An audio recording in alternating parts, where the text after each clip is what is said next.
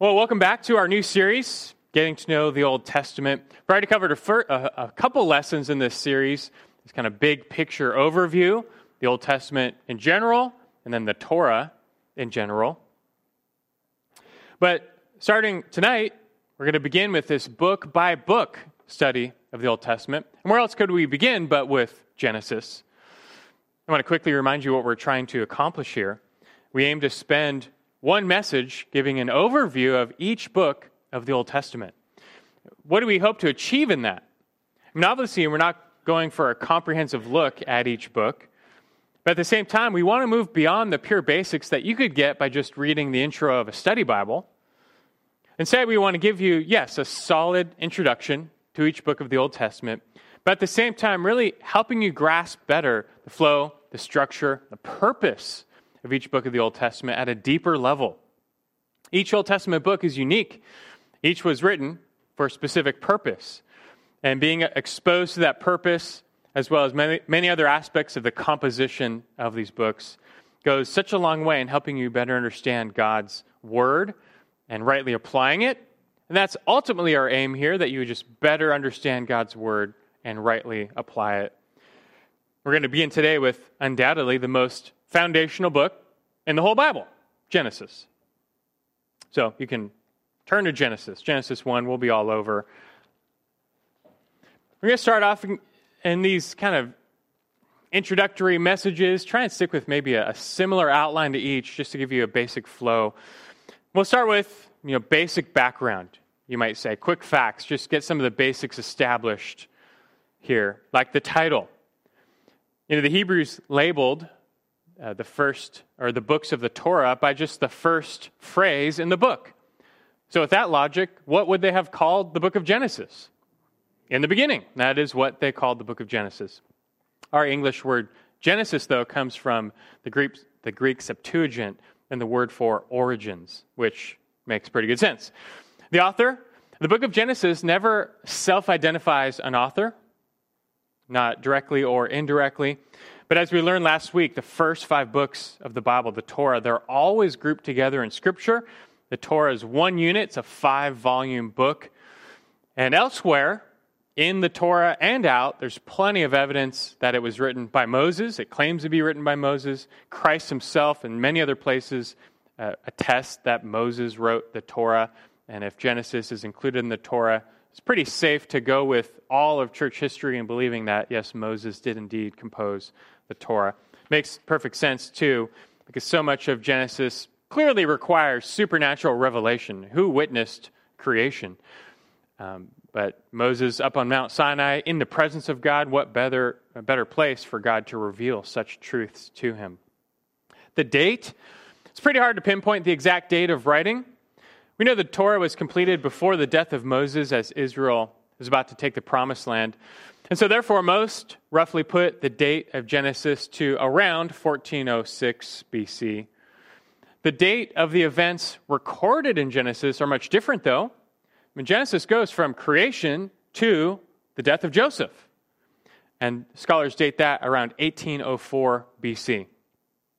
Very interesting, though, how even if you have an early date for the earth, most of human history took place before the time of the patriarchs. That was about 4,000 years ago.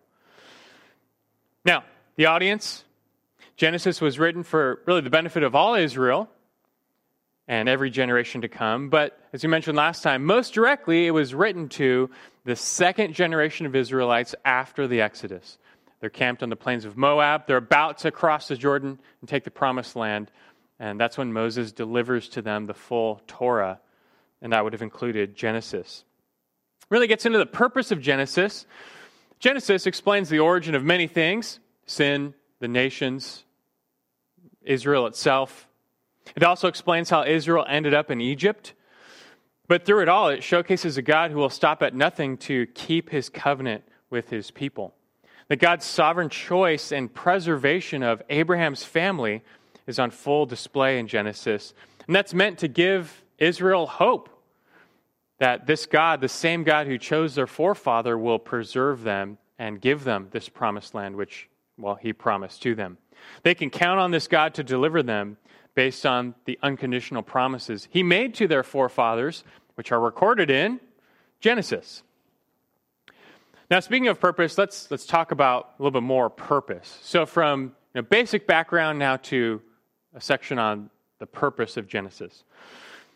As I already alluded to, Genesis serves a clear purpose in giving Israel and all people an explanation of the origin of, well, all things. Where did the world come from? Where did people come from? Who are we? Genesis has answers. And these answers are inextricably linked to God. Where did the world come from? God. Where did people come from? God. Who are we? We are the part of God's creation made in His image. This sets us apart and forms our identity. We were made by God, we were made for God to serve Him and His purposes, not just for us. This talk about worldview forming. Genesis is essential for that. But the early chapters of Genesis were also written to explain what is wrong with this world. Why are we separated from God? Why is there so much evil and suffering in the world? Why does all life end in death? Genesis, likewise, gives answers. Man has rebelled against God and introduced sin into his perfect creation, thoroughly corrupting it. This is a problem for us in more ways than one. But importantly, Genesis also reveals the character of God, and that includes his holiness and justice. That man is fallen and corrupt and unholy, and therefore falls under the wrath of God. You see this in the fall, in the flood, at Babel. What's very interesting, though, is how all of these major world events are told in just a few chapters. In Genesis 1 through 11, we call that typically, you know, primeval history, the time before the patriarchs, from creation all the way to Abraham. And really, when you think about it, we don't know the exact date of the earth. We believe in a young earth here. But even still, that means more time passed between Genesis 1 and 11 than from Genesis 12 to the present day. The vast majority of Earth's history is in Genesis 1 to 11. Yet so little has been recorded. God truly only included the necessary highlights, and they're there for a reason. They're explaining why things are the way they are today. What's also interesting, though, is how the lion's share of the book of Genesis, it's not on creation or the fall or the nations or the flood. That's chapters 1 through 11 all mixed together. But the lion's share focuses on one man and his family. About Abraham and his descendants. Just think about that. Two chapters are devoted to the creation of the universe. But then you have dozens of chapters telling stories about this one man and his family, this random guy from Mesopotamia. What does that tell you? In this book of beginnings, I guess Abraham and his family are pretty important. And they are. What is this story of the Bible ultimately about? Not just Genesis, the whole Bible. You could say it's a story, obviously, of God, but his redemption, his salvation. That's why God revealed the Bible. If God was not going to save anyone, if he was just going to judge everyone, he did not need to reveal himself. There's no purpose in revealing, he's just going to judge. But he revealed himself precisely because he deemed to save. He was going to save this world. He was going to redeem fallen man. He had a plan of salvation from the beginning. And the reason Abraham and his family are so important is because God chose them to play a special role in the outworking of that plan. Got a nice dovetail to this morning, by the way, since we saw a bigger span of God's salvation history. But it really does start with Abraham. Now, this history is of special interest to national Israel because they are the physical descendants of Abraham, but it's also of special interest to us, the church, because we learn we are the spiritual descendants of Abraham. All those who are of faith are his spiritual descendants, heirs to these promises. And God's promises to and through Abraham are a pretty big deal. We're going to learn about. So, Genesis was written to tell the beginnings of the universe, the beginnings of man and sin, the beginnings of the nations, but really, most importantly, in a way, is the beginnings of Israel. This is the people whom God would choose to be his people. And this is why the majority of Genesis details God's promises and preservation of Abraham, Isaac, Jacob, and his 12 sons, notably Joseph. Again, this fact reveals even more about God. He's a creator God, He's a holy God who judges, but Genesis also shows he, He's a merciful God, He's a gracious God who saves. He's a covenant making God, a covenant keeping God, a sovereign God who is interested in bringing blessing on the world. Man has fallen away from God and is hopelessly lost in sin. But God, just purely in grace, is setting in motion a plan to redeem and restore this broken world. Now, one last thing Genesis also serves as a precursor to Exodus through Deuteronomy, the rest of the Torah. This is volume one in, in the book of the Torah. Well, this really sets the stage for everything else. And in Israel's history is very important. If you're that second generation of Israelites after the Exodus, you're sitting on the plains of Moab. Across the Jordan is this promised land. You're going to have, and, and at that point, there was no written revelation. Right? This is the beginning of God's written revelation. They are the first ones to inherit written revelation.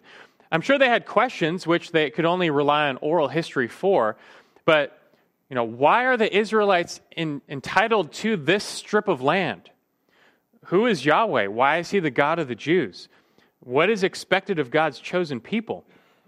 Genesis is absolutely foundational to answering these identity questions for Israel. They're about to take this land.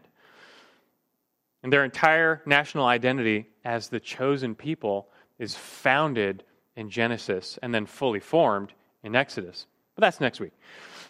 So, anyway, I hope that the purpose and the place of Genesis uh, will become even clearer now as we look at a bit of its structure, get into it a little bit more. I'm going to give you kind of a high level outline of Genesis and go over its basic plot, which will help you see its purpose in action. So you can put up that one slide if, you, if, if it's working.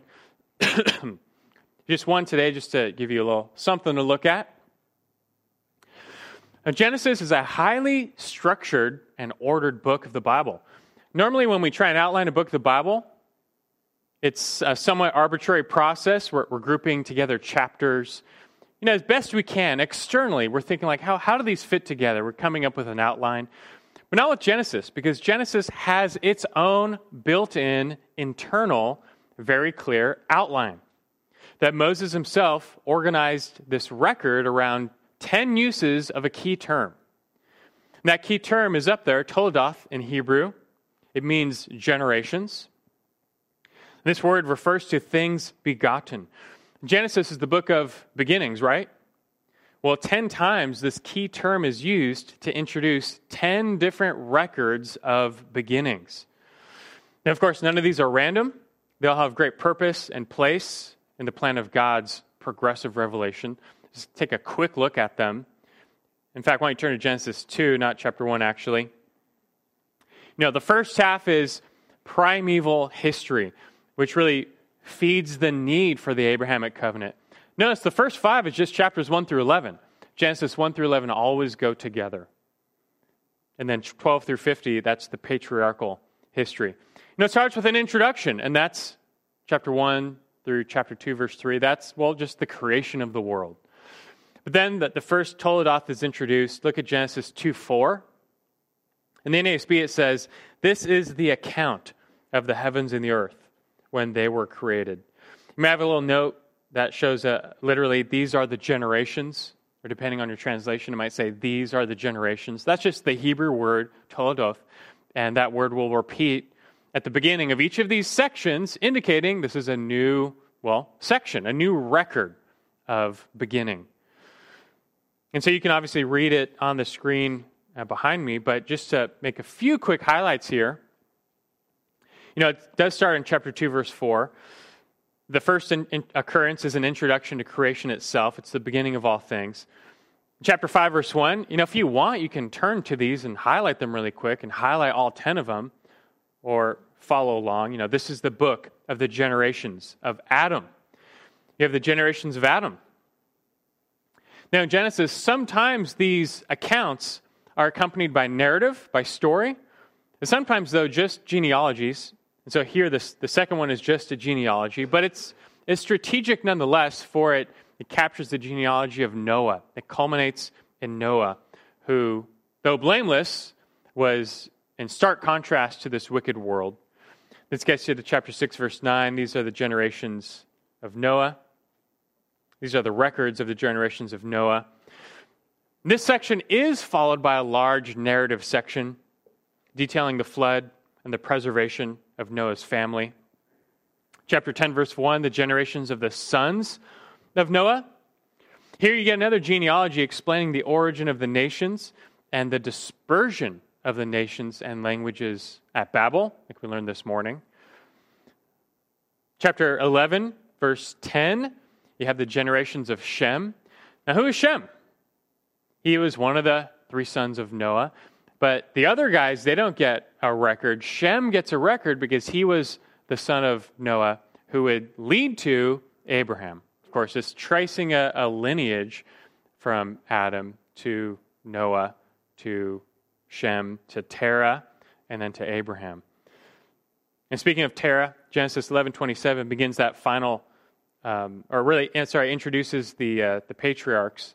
So now you're into the the second grouping of five patriarchal history. Patriarch just the terms we give to these forefather figures in that day. And you have the generations of Terah, who was Noah's, or I'm sorry, Abraham's father.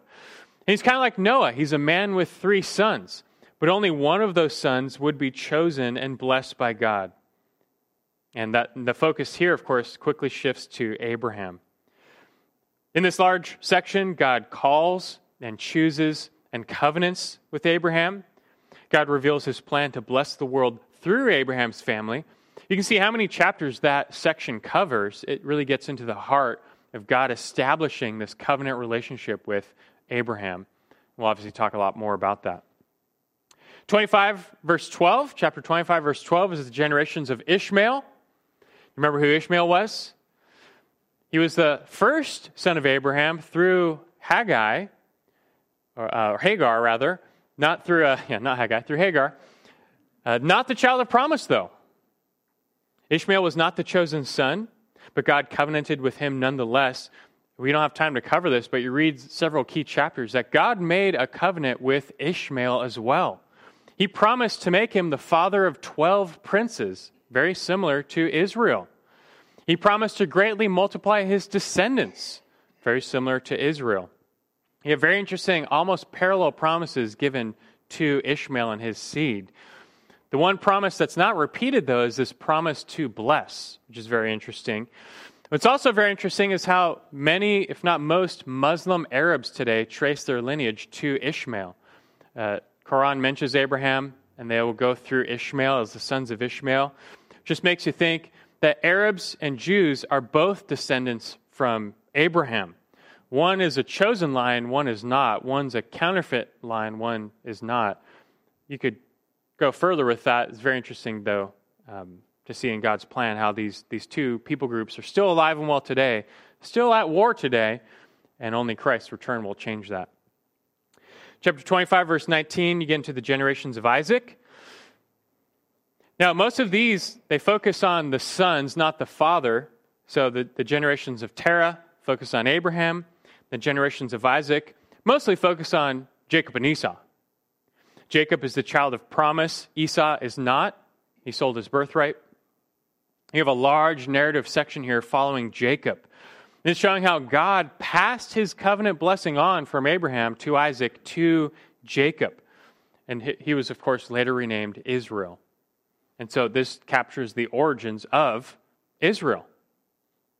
Two more. Chapter 36, verse 1 the generations of Esau. Like Ishmael, you have a record given of the non chosen descendant. In this case, it's Esau. What's also interesting is that many of Esau's descendants would later become Israel's bitter enemies, like the Edomites. This is tracing some of the origin of Israel's enemies. Again, they're all seemingly related. It's their cousins they fight against. But, well, as we learned this morning, sin divides. And then lastly, the generations of Jacob. This final section, of course, doesn't really focus on Jacob, but his sons, primarily Joseph. This is, you know, a, good chunk, chapter 37 through 50. It's almost all about Joseph, though. And it explains how Israel wound up in Egypt, but God sovereignly preserved them alive through Joseph. And it ends with the whole family of Abraham moving into Egypt.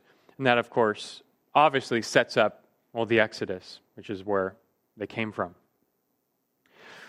Now, I've mentioned something over and over again already, and that's this covenant, this Abrahamic covenant, God's promise to bless. And so I want to talk about this as, you might say, a special focus. And each of these books of the Old Testament, we might try and highlight one you know, special theme or special focus. And with Genesis, well, it has to be the Abrahamic covenant.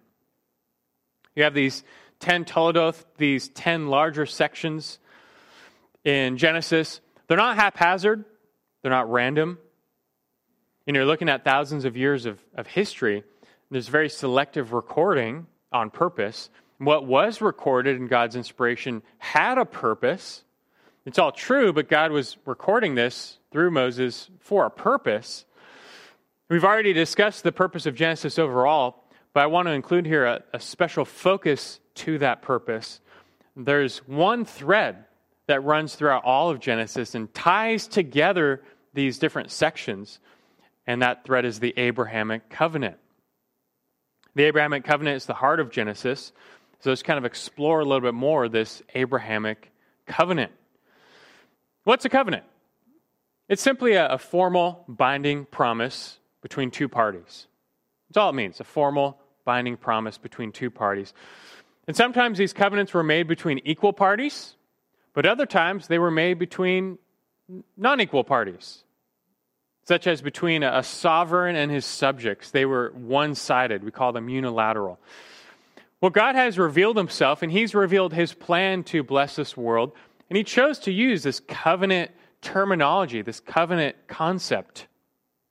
And when God makes a covenant with man to bless, well, that's obviously going to be one sided, and they are. We find these covenants to be unconditional, unilateral, everlasting. And when God binds himself into an agreement with man, his promise will come to pass. We can take God's covenant promises to the bank.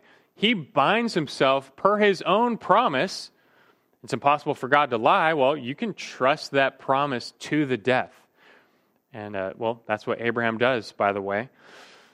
Now, this is all by grace because we don't deserve any blessing. We don't deserve any promises from God. That he would even reveal himself and choose to bless is just grace. But more specifically, in grace, God's covenant with Abraham was the beginning of God's special plan to redeem the world and restore it. Now, real quick side note, just because you can't skip over it and say nothing about it. There is a covenant before this, the Noahic covenant, God's covenant with Noah. It's Genesis 8 20 through 9 17. After the flood, God establishes his covenant with Noah. It's not just Noah, it's literally with Noah and all of his descendants that's everybody, and even all flesh, all living things. God makes this covenant, and it is, in essence, not to destroy the world again with a flood. You have to understand when God judged the world with the flood, it was a just judgment. Wicked sinners were merely getting what they deserved. But that's, that's no good for us. I mean, if, if any are going to be saved, God was going to have to, you know, pump the brakes on his wrath. He's going to have to show a lot of long suffering with this very corrupt and wicked world. He's going to have to, you know, dam up his wrath and hold it back. And that's what the Noahic covenant establishes. That God, in a sense, makes a, a peace treaty with man. He's going to hold back his full wrath, which the world deserves. But what's driving this train is God's desire to save and to bless. God's wrath will come again. He's going to judge the world again, not with water, but with fire. But that's only going to happen after his other plan of salvation is complete. And so you get into Genesis 12, and you, you see that, that come into motion. The next major covenant God makes with man is the Abrahamic covenant. You can turn to Genesis 12. We might actually start in Genesis 15, but Genesis 12 and, and following. This covenant details not how God is going to judge the world, but how he's going to save the world and restore all things. Now, not everything is revealed at once in Genesis and beyond. God is progressively revealing his plan of redemption. But it begins here in, in Genesis 12 and following. now, to start, give you again a little more overview. What were the provisions of the Abrahamic covenant? A covenant, a binding agreement between two parties. This was lopsided. God was simply promising to Abraham. What was God promising? What was God unilaterally binding himself to do in this covenant? Well, there are three components, three provisions in the Abrahamic covenant, three, three main ones. A seed. First one, we go with three words, you know, land, seed, blessing. We'll start with seed. That God promised to multiply the seed of Abraham and form them into a great nation. For example, Genesis 15:5. These promises are over and over in Genesis. There's dozens, but I'll give you just a few examples. Genesis 15:5, God takes Abraham outside and said and says, "Now look toward the heavens and count the stars, if you are able to count them." And he said to him, "So shall your descendants be." Many similar promises where God says he will multiply the seed of Abraham. So the first provision is the seed. Secondly, the land. That God also promised to give Abraham and his seed this promised land in which they would dwell. This land would be their possession forever. And God himself, later in chapter 15, gives the dimensions of this land from the river Euphrates down into Egypt. Look at chapter 13, verse 14. Another quick example. It says, The Lord said to Abraham, after Lot had separated from him, now lift up your eyes and look from the place where you are, northward and southward and eastward and westward. For all the land which you see, I will give it to you and your descendants forever.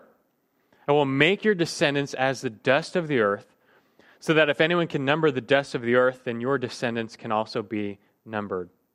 Arise, walk about the land through its length and breadth, for I will give it to you.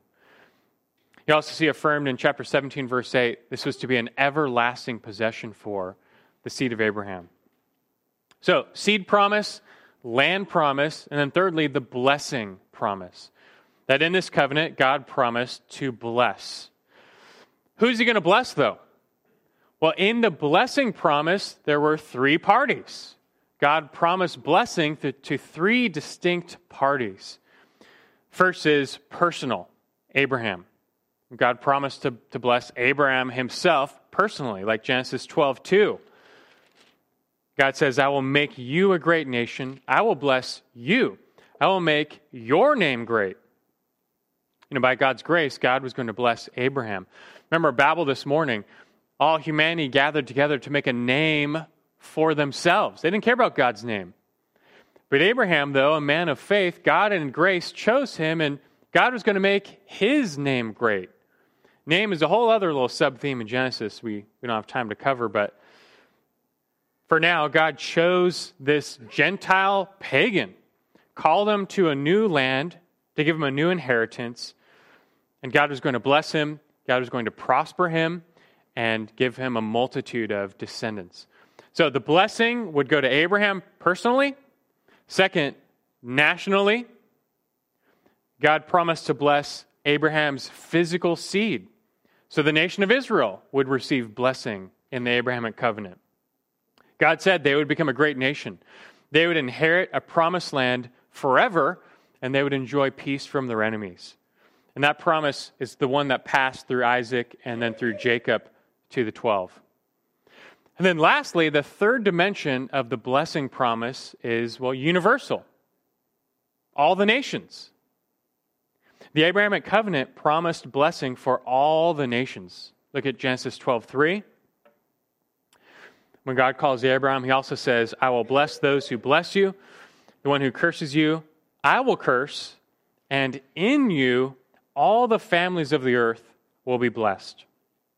That's reiterated over in chapter 22 verse 18. Right after he almost offers Isaac God reaffirms with Abraham, he says, In your seed, all the nations of the earth shall be blessed. All the nations of the earth were going to find blessing through the seed of Abraham. Now, Galatians 3 actually in the New Testament makes clear that national Israel, though they're still promised blessing by God on their own as a holy nation, that's true. But they would not be the seed of Abraham to bring lasting blessing to the nations. That would be rather a singular seed of Abraham, as Christ Jesus. Read Genesis or read Galatians 3 to understand that. And it also shows how all those who share the faith of Abraham, they form his spiritual seed. They're the ones who receive this universal promise of blessing, which comes by faith. In fact, let me just read Galatians 3 7 through 9, where Paul says, Therefore, be sure that it is those who are of faith who are the sons of Abraham. The scripture, foreseeing that God would justify the Gentiles by faith, preached the gospel beforehand to Abraham, saying, All the nations will be blessed in you. So then, those who are of faith are blessed with Abraham, the believer. In Galatians 3:29, he says, "If you belong to Christ, then you are Abraham's descendants, heirs according to the promise." All the nations find part in this universal blessing, rather those of faith in all the nations becoming Abraham's spiritual descendants. But for now, just take a step back, though, and recognize what God is doing through this covenant. God didn't have to intervene in the world, He could have just judged it, ended it. But being a God of mercy, He set out to save. Yet in His wisdom, this salvation plan would be unfolded and progressively revealed over centuries. And this was the beginning of that salvation plan. And at its core was a desire to bless. Blessing is contrasted with cursing all throughout the Torah, from the curse in Genesis 3 to the blessings and cursings later in the law. The world is under curse, but God was going to undo curse through his blessing, which is greater. It's akin to just salvation. And what really is God's salvation? It's God's promise to bless, though we deserve curse. And with the Abrahamic covenant, though, we see how God's plan to bless and to save begins, and it begins through one man. And that promise then passed down through his physical descendants, Isaac, Jacob. The national Israel inherited these promises. Through them, God did intend to reach and bring blessing to the world, like we learned this morning.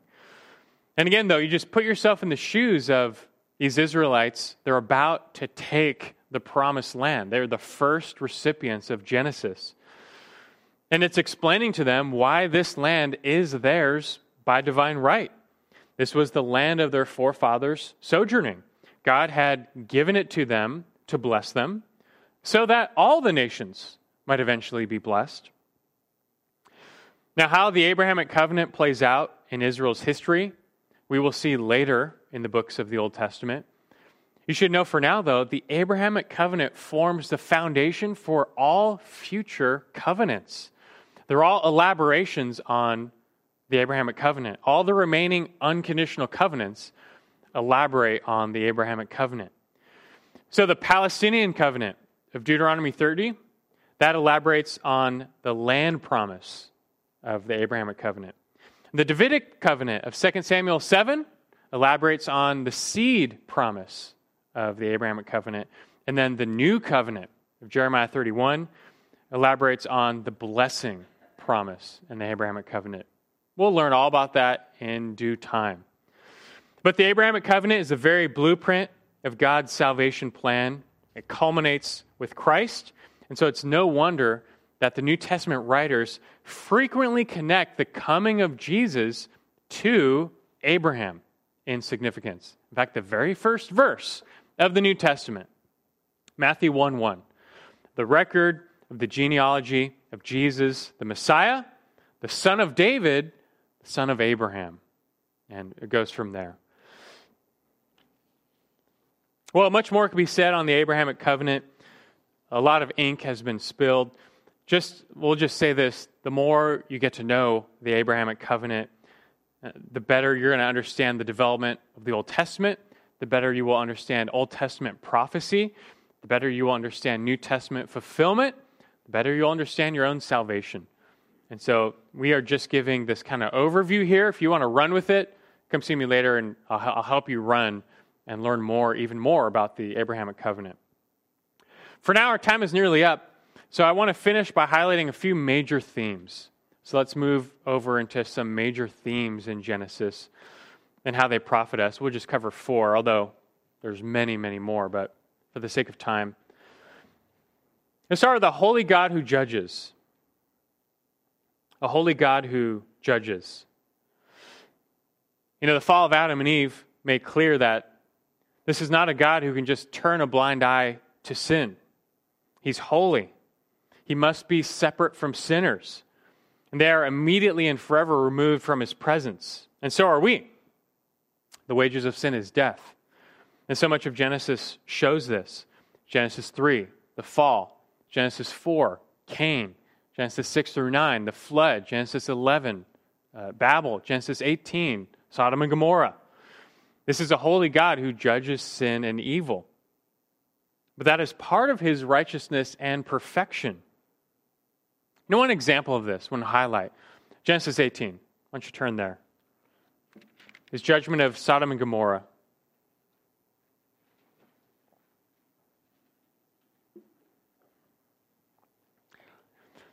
you know, the Lord visits Abraham to reaffirm his covenant. But meanwhile, he lets Abraham in on his plan to judge Sodom and Gomorrah. Verse 20, the Lord says, The outcry of Sodom and Gomorrah is indeed great, and their sin is exceedingly grave. They had multiplied transgression, violence, bloodshed. We learn later even homosexuality was a chief sin of Sodom and Gomorrah. And God was going to wipe them out. They, these two cities were on a fertile plain in a valley, and God was going to destroy the whole valley and turn it into a wasteland, and this region became a wasteland thereafter. Abraham, though, intercedes. He pleads with God, like verse 23. Abraham came near and said, Will you indeed sweep away the righteous with the wicked? God, how can you just wipe the whole city out, these two cities? What if there's righteous people in there? You, you wouldn't do that, right? And he pleads and intercedes and he gets him down to 10. Uh, he says, Lord, if just, and the Lord says back, look, if just 10 righteous people are found in Sodom and Gomorrah, he won't wipe them out. Far be it from God. He's not a God who would sweep away the righteous with the wicked. That's unjust. That's not who this God is. He's perfectly just and perfectly holy at the same time. It's just that none are righteous. Everyone deserves judgment. Ten were not found. You might argue Lot and his daughters and wife were found, but even them being rescued, the angels had to drag him out and pull him out. That's just God's grace anyway. None righteous were found. God's justice that fell on Sodom and Gomorrah, just like the flood, it's just pure justice and wrath. People getting what they deserved in their rebellion before God, and we would be no different. It's important for you to realize, as you read Genesis, this God is your judge too. He, he's the judge of the earth. He's going to be your judge. You, if you deny him, deny him as your creator, deny your sin, deny the book of Genesis, that doesn't change the fact he's still your judge. You're going to meet him one day. You will die. You'll give an account to the one who made you. And what will you say in that hour? Many will find an eternal judgment, an eternal separation from this holy and just God because of their sin. But thankfully, a second theme is side by side in Genesis a holy God who judges, also a merciful God who saves. These are always side by side a merciful God who saves. That there is hope because he is a merciful God who saves. Even in the curse, God offers hope of salvation. You know Genesis 3:15 that as he's cursing the world, there's a ray of hope that a seed of the woman will come who will crush the serpent's head, who will, will deliver this world from the power of the devil and all of the effects that go with it. He'll free this world from the curse. You know, thereafter, everyone deserves death and judgment. There are none righteous. But nonetheless, God sets his love on some, saving them, redeeming them, calling them to himself. And you see this chosen line, this chosen lineage weaves its way through Genesis. those who inherit mercy. It's all by grace. Genesis 5, there's this guy Enoch who walks with God and is taken. Genesis 6, you have Noah. Genesis 12, Abraham, then Isaac and Jacob, Joseph, Levi, Judah. And God's blessing goes through this lineage. None of these were firstborn sons, by the way. And God does not bless as, as man sees. God does not choose as man sees. He, he chooses not the firstborn. But he calls out and he saves. We cannot speak of God as holy and just without including his mercy and grace. We need the whole picture at all times. And Genesis starts off and gives us that whole picture. And Scripture constantly balances the two the kindness and the severity of God, the love and the justice of God. Jacob he loves, Esau he hates. Who can explain his choice? All we can do, though, is just seek this God and trust him. He's the one who made all things. He will do what is right in the end. We who inherit the blessing, what can we say? But thank him and praise him and tell people about him. Well, two more here, real quick. A sovereign God who preserves, a sovereign God who preserves. And God's sovereignty might be the biggest theme in Genesis. You have a God who made these huge promises to Abraham and his descendants. But as you read the stories and you go through, you, you find after these promises are made, we're immediately confronted with threats and obstacles to the promises. And humanly speaking, it looks like there, there's no way these promises are going to come to pass. In fact, the, the chosen line is almost eliminated several times. But God sovereignly works out these various miracles and works of providence to bring it to pass. For example, Abraham. He had no heir. God made all these promises, they're all for nothing. He has no heir. How do you get countless descendants if you don't even have one descendant? Well, chapter 16, they, they make an alternate heir, Ishmael. That, that's how man brings about solutions. But no, chapter 17, God says, no, the heir is going to come through Sarah, even in her old age. This will be a miracle. Isaac, the child of promise, is born, obstacle overcome. But then you keep going. Genesis 22, God commands Abraham to sacrifice Isaac. There's only one child of promise at this point. Isaac is it. All of the promises are, are funneled through Isaac, and God is telling him, go kill Isaac. Go sacrifice Isaac. How can that be? Isaac is the promised descendant. If he dies, all of God's promises cannot come to pass. And you realize when Abraham went in obedience to sacrifice Isaac, he's not just risking the life of his son, he was risking all of God's promises. They would have all died right there if, if Isaac had died, in a sense. But at the same time, in this test of faith, Abraham proved he really trusted this God. And Hebrews 11, 20, or 17 through 19 lets us know, under inspiration, that Abraham reasoned, you know, what, if God needed, he would just raise Isaac from the dead. That's how strong these promises are. Nothing is going to keep God from filling these, fulfilling these promises to bless. Even if Isaac died, God would just raise him up. That's why he's the father of faith, by the way. He passed that test. But many more threats and obstacles to the covenant can be traced throughout Genesis.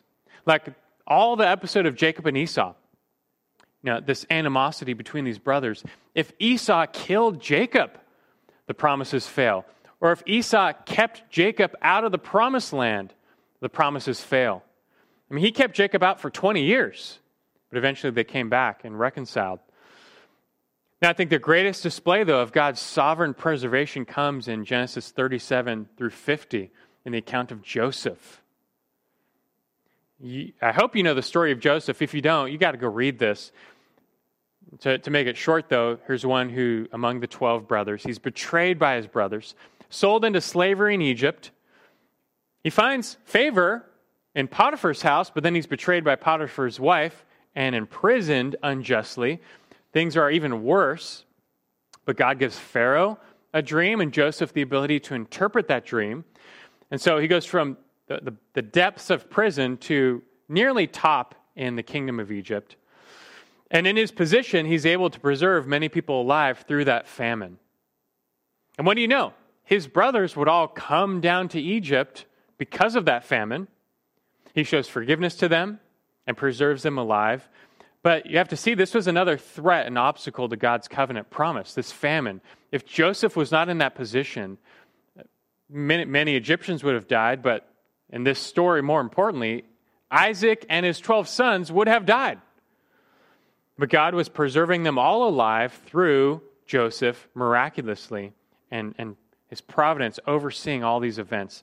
Joseph himself, though he was, you know, suffered so much betrayal and injustice, in the end, he's able to see God's hand through it all working for good.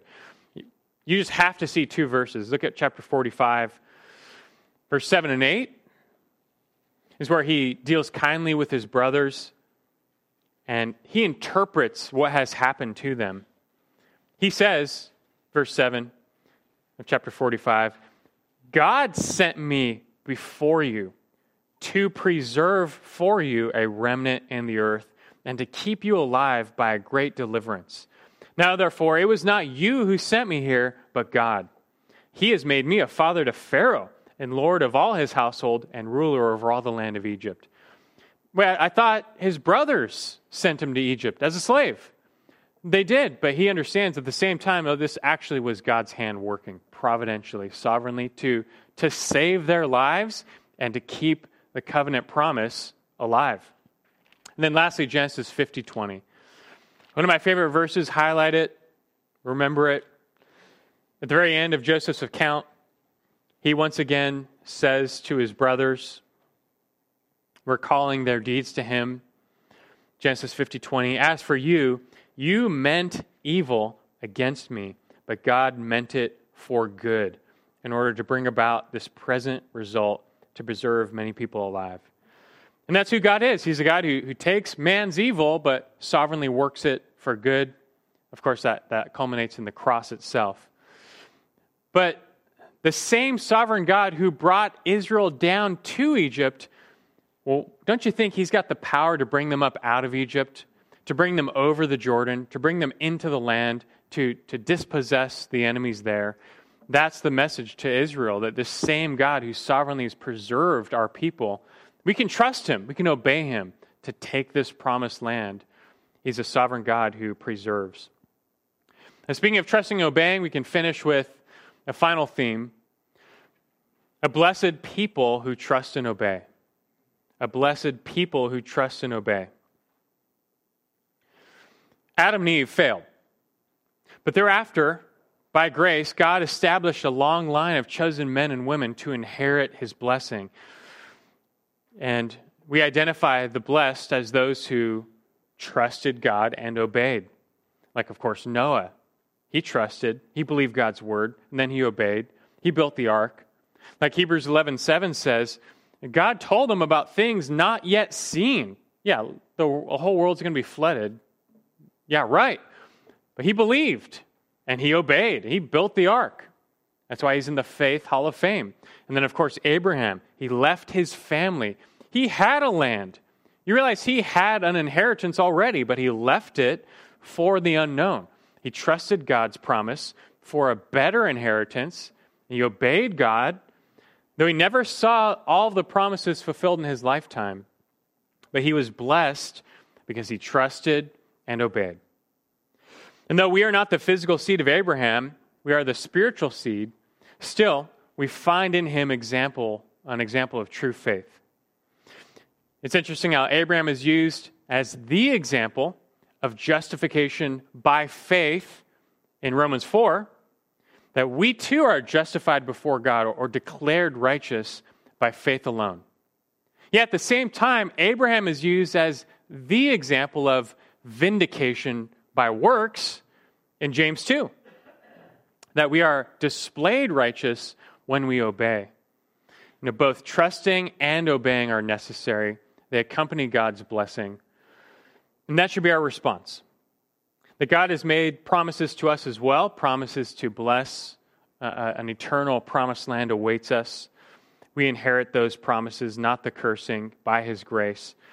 But that comes only to those who trust God and obey through his Son, Christ Jesus. And they prove their faith by obeying him. And I pray that's our response as, uh, each and every day. But even as you look through Genesis, it's not just a collection of stories about the creation of the world. There's a message uh, of God's blessing to restore and redeem a broken world. It comes through promise, and it comes to those who trust and obey. And I pray that's our response as we leave here today. I swear I had enough notes for like a whole second session. Like we could we could keep going, but we're not going to. That's it. That's Genesis in one message. We'll come back next week and we'll do our best to do Exodus as well. Okay, let's pray. Lord God, we're, we're grateful for your word and Genesis. Every book of the word is a treasure, but Genesis is so special.